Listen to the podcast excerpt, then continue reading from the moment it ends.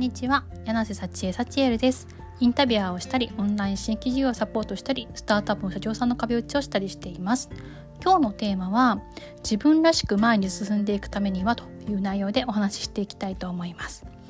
はい、私は今、えっと、2人の子供を育てながらお仕事してフリーランスとしてやっているんですけども2人目を産んだのが4月の頭だったんですね。で4ヶ月目に入ったよっていうタイミングです。で先月から子供を保育園に預けて2人ともね預けてお仕事をしているという段階に入っていてでこの2人目の出産前出産後で結構お仕事のやり方を変えようってことにチャレンジをしてきてました。その中でこう自分らしく仕事もと家族も大事にやっていくにはっていうところについていろいろと気づきがあったりするので今時点の私の気づきを、えー、出しておきたいなと思って撮っています。はい。でチャレンジポイントがねあったとするとやっぱりそのなんかこう人に雇われてっていうのを外したことにあるんですよね。で今までもフリーランスでもうね5年目6年目になるのかなあそっか次の年にも入った7年目になったかもしれないんですけど2015年に起業していてなのでどれぐらいだ ?2015 161718192021 6年目です 6年目に入ったというタイミングなんですけど、えっと、その6年間でも結構な割合を、えっと、会社さんちっちゃい会社さんに所属してその会社で業務委託としてお仕事をいただきながら仕事をしていました。なので、えっと、私自身が自分のサービスだけで生きているわけじゃなくてそういった業務委託であのお金を頂いている方たちがいるっていう状況だったんですよね。なので私自身が自分のサービスの顔として自分を売り売っていくってこと自体してなかったからどっかしらやっぱちょっとなんか隠れてというかなんかこう企業というね会社のそういったなんだろうな傘を借りてやってきている部分があったなと思います。なのでこの出産2人目の後は自分自身のサービスを中心にやっていくってことにチャレンジしていてこれはね実は私にとってすごく大きな転換点だったなと思ってます。でね何が転換点になるかっていうとやっぱりあの自分自身が前に出るってことがすごく自分にとっては怖かったというのが前提にあるからですよね。私自身が自分の商品を作って自分で売るってなったらそれこそそれを批判する人も多いかもしれないしそんなのどうなのって言われるかもしれないしあとなんだろうこの商品いまいちじゃんあなたいまいちじゃんって言われるかもしれないなとかっていろんな思いがあってそういうのがやっぱ怖いからだし自分で一人でやっていける自信がないからどっかしらの会社さんの中で役に立てることありませんか？って言ってやってきたっていうのがあったなと思ってます。なので私自身が自分で立つということだけでものすごく パワーとエネルギーとあのなんだろうなチャレンジングなものだったなっていうふうに感じててで今それを結構始めてる段階であのインタビューコーチングっていうものを主催させてもらってこのインタビューコーチング自体のあのアイディアとかは仲間がねいろいろ提供してくれてあこれいいなと思って自分のサービスとしてやっていってるっていう段階なんですけど結構このインタビューコーチング自体はすごく評判が良くてなんか私も手応えがすごくあって特に経営者さんとかフリーランスでやられてる方とかにとってはその人自身の思いに気づいたりその人の違和感とかなんかこう成長しきれないポイントとかっていうのを一緒に打開していく時に使ってもらえるなっていう自信も出てきたのでなんか自分が立ってサービスを提供していくってことに少しずつこう自信を持ててきてるっていうタイミングになります。でじゃあどういうふうに私がこういう感覚になれるようになったかっていうその背景を若干紹介したいなと思います。結論としてはあの自分にとってその弱音も吐けたりあとそのかっこ悪い自分だったりなんかこういまいちな自分だったりも含めて吐き出せる場所っていうのが大事なんじゃないかなってこれが一番のポイントなんじゃないかと思ってます。でねなんでそう思ったかというと一つ目のポイントとしてはこう自分のそういったいろんな部分を吐き出せるかどうか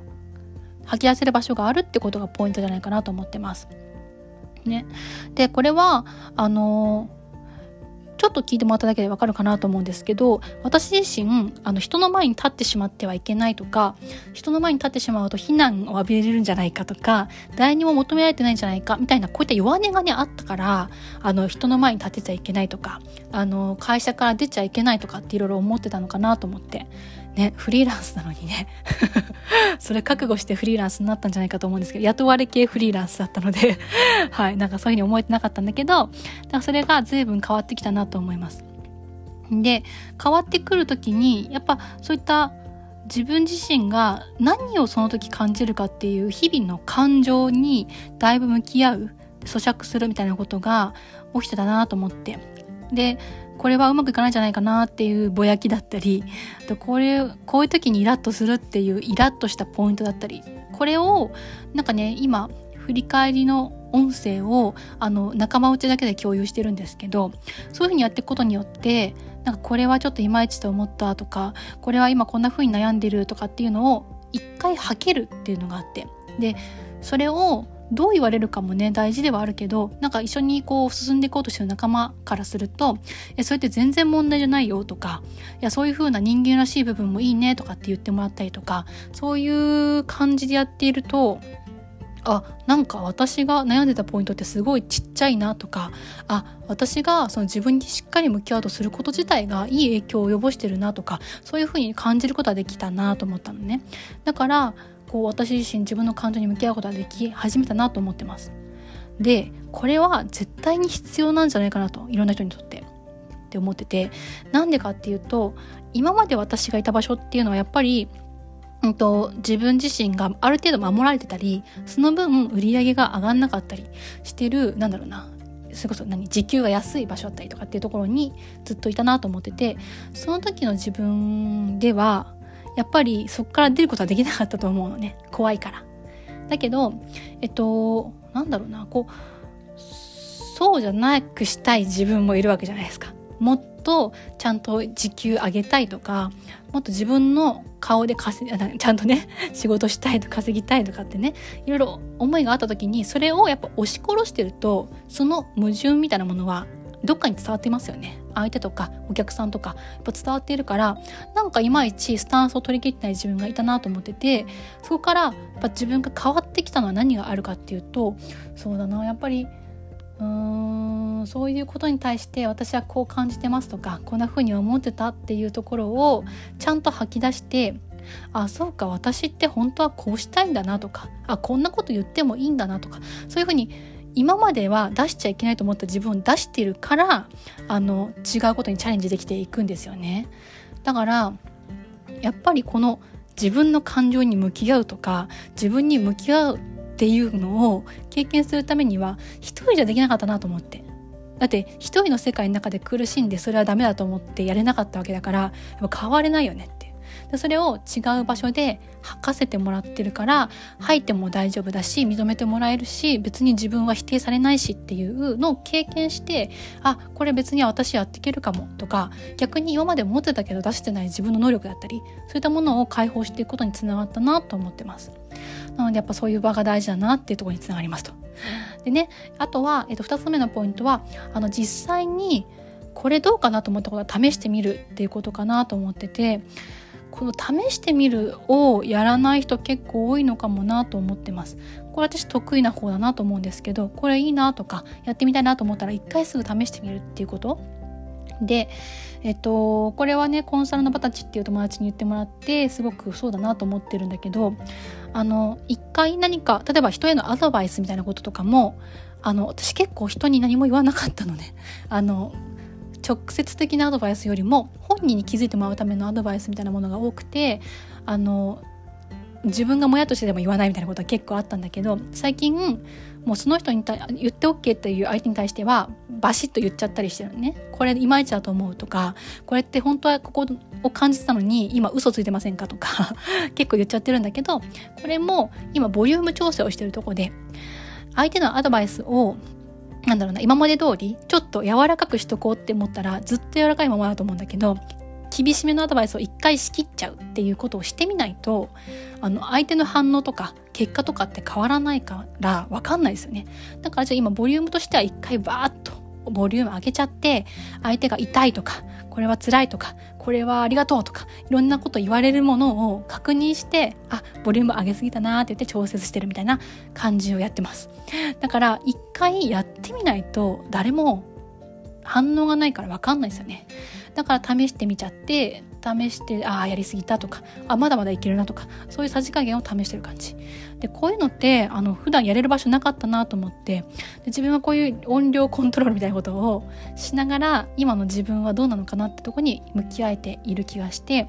すごいそういう風にやっていくことによって本当は求めてる人がいる自分の大ボリュームみたいなところのチャレンジができるようになってきているんじゃないかなっていうふうに思ってます。かな。あと何かあるかな。3つ目。3つ目。あ3つ目か。3つ目はそういうなんか安全の場でやってみたことを踏まえてやっぱ出してみるってより大きな場に出していくってことかなと思います。なんか最近はその自分の私自身のえーと、野望みたいなこととかをまずはあのすごい仲間内に出して次コミュニティあのコミュニティであるコールクラブってとこに出してみてでその後あのツイッターで出してみてフェイスブックで出してみてっていう風に 私一つ一つやっぱビビりなんでちっちゃい場所から試してるんですけどやっぱ出していくに従ってあの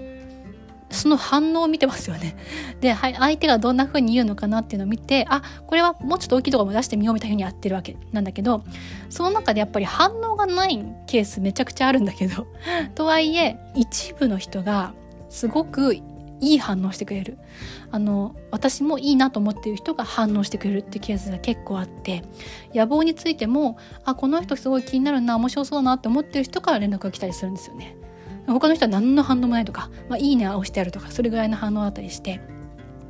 でこの自分のあの本心に近いところの発信とか自分の本当は隠しておきたいけどどうだろう出してたらどうかなとビビってるところについてはやっぱり出し出すことが必要だなと思ってます。なんでかな？これは私自身がやっぱり人に自分らしくしかもハッピーで生き生きと過ごしていきたいよねっていう世界観を広げていきたいから私自身が私にそうしてるしそういう思いが広がったらいいなそういう人が増えたらいいなと思ってインタビューコーチングしてるしなんかそういったところの表れかなと思うんだけどやっぱそういうのを目指して今自分自身はいろんなチャレンジをしてるなっていうふうに思います。多分この後もいろいろへこんだりテンション上がったり なんかいろいろあると思うんだけどでもそういう一喜一憂も含めてまた今今日どうだったかなとか言って言って振り返ったりこの発信どうだったかなっていうのを振り返ったりして反省して出してっていうのを繰り返してやっていこうかなと思ってます。ちょっとそういった個人の振り返りについてももうちょっとあのツイッターとかで流しちゃってもいいのかなとかそういうのもいろいろ思ってるんだけどこれもボリューム調整段階なのでまたいろいろ試していこうと思うのでよかったらこういうの見たいよとかこういう悩みどうしてんのとかそういったコメントももらえたら嬉しいなと思っています。ということで今日もね、一緒に皆さん自分らしさに目覚めつつ、前に進んでいきましょうってことで、最後まで聞いていただきありがとうございました。またお会いしましょう。じゃあね